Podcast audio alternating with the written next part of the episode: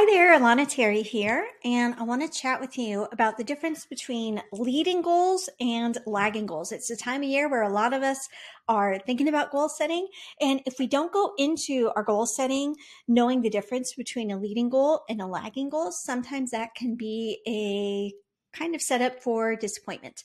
So for those of you who feel like you set New Year's resolutions and they fail before they start, it's very possible that either you're just you know you you have unrealistic expectations. Or it could be that you have not made the mental distinction that you need to make between what is a leading goal and what is a lagging goal. So let's start with some definitions to get us started.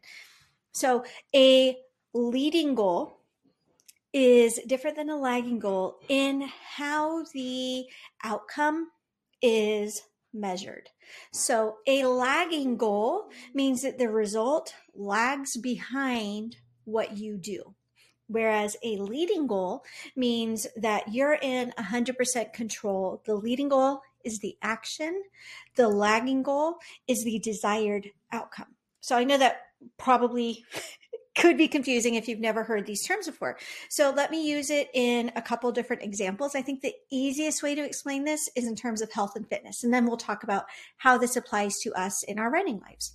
So in health and fitness, for example, you might set a goal to lose 20 pounds.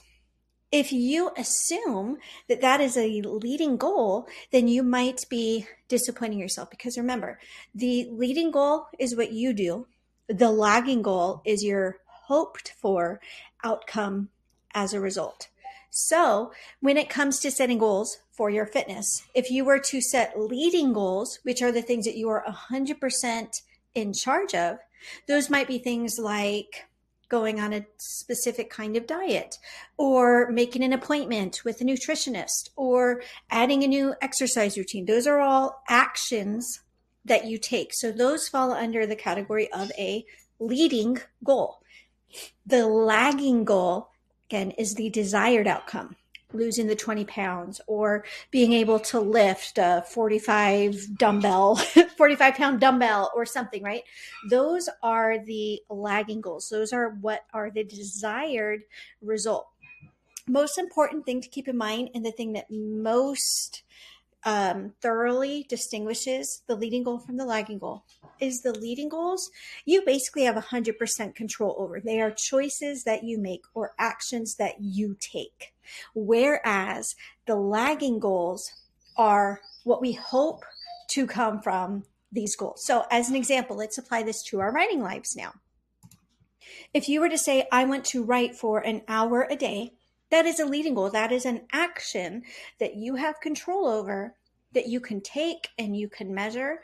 Whereas saying, I want to publish 10 books, that's slightly more of a lagging goal. Now, that one kind of falls in a gray area. There is a gray area because, yeah, in a way, you're in control of a lot of those things, but you're not necessarily in control of whether or not your cover designer gets sick and takes a month off and you get delayed or something like that. So, a leading goal for writers might be things like I'm going to write this many words a day, or I'm going to write for this number of writing sprints a week, or I am going to join this writing accountability group, right? These are actions that you take. The lagging goals would be things like how much money you make, or how many books you publish, things like that come as a result.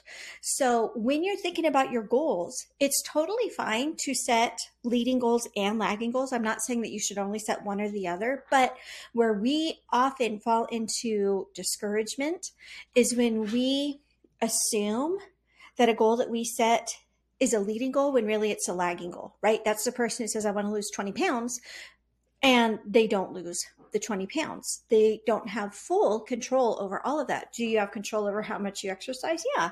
Right. So setting leading goals is probably the more important, at least to get you started.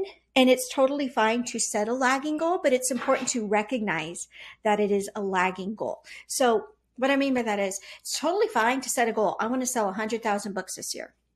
But it's important to recognize that that is a lagging goal and you need some leading goals to lead up to that. So maybe to break it down, your overall lagging goal is $100,000 in book sales. So therefore, you're going to set certain things that you are going to do no matter what as your leading goals. Maybe that means I'm going to take this course on ads.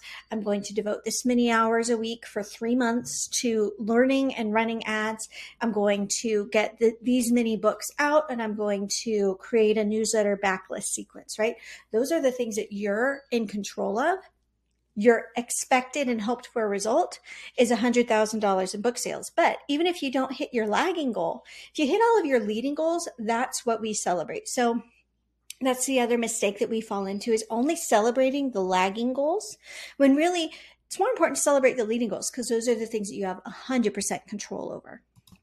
So, as you're thinking about your goals for the year and things like that, I encourage you to think about them in these two different camps and then also to break it down in different categories. Set yourself, if, if you're a goal type person, some people just you know, plot away and goals don't really mean a ton to them.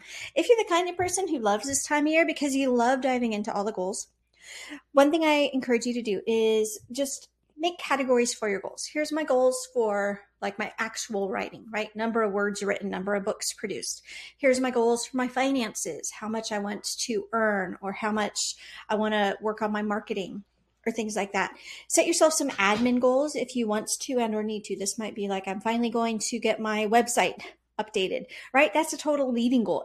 It's something that you have complete control over. And then go ahead and set yourself some lagging goals, but remember that those are basically just the benchmarks. What is on you and what's to be celebrated is hitting your leading goals.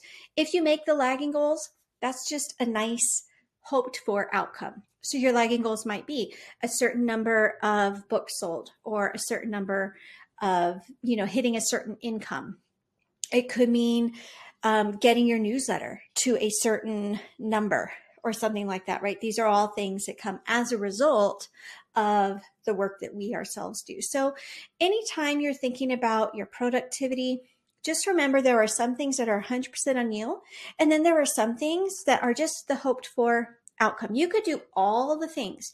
You could write to market. You could get a great cover. You could get a great blurb. You could do all the things right.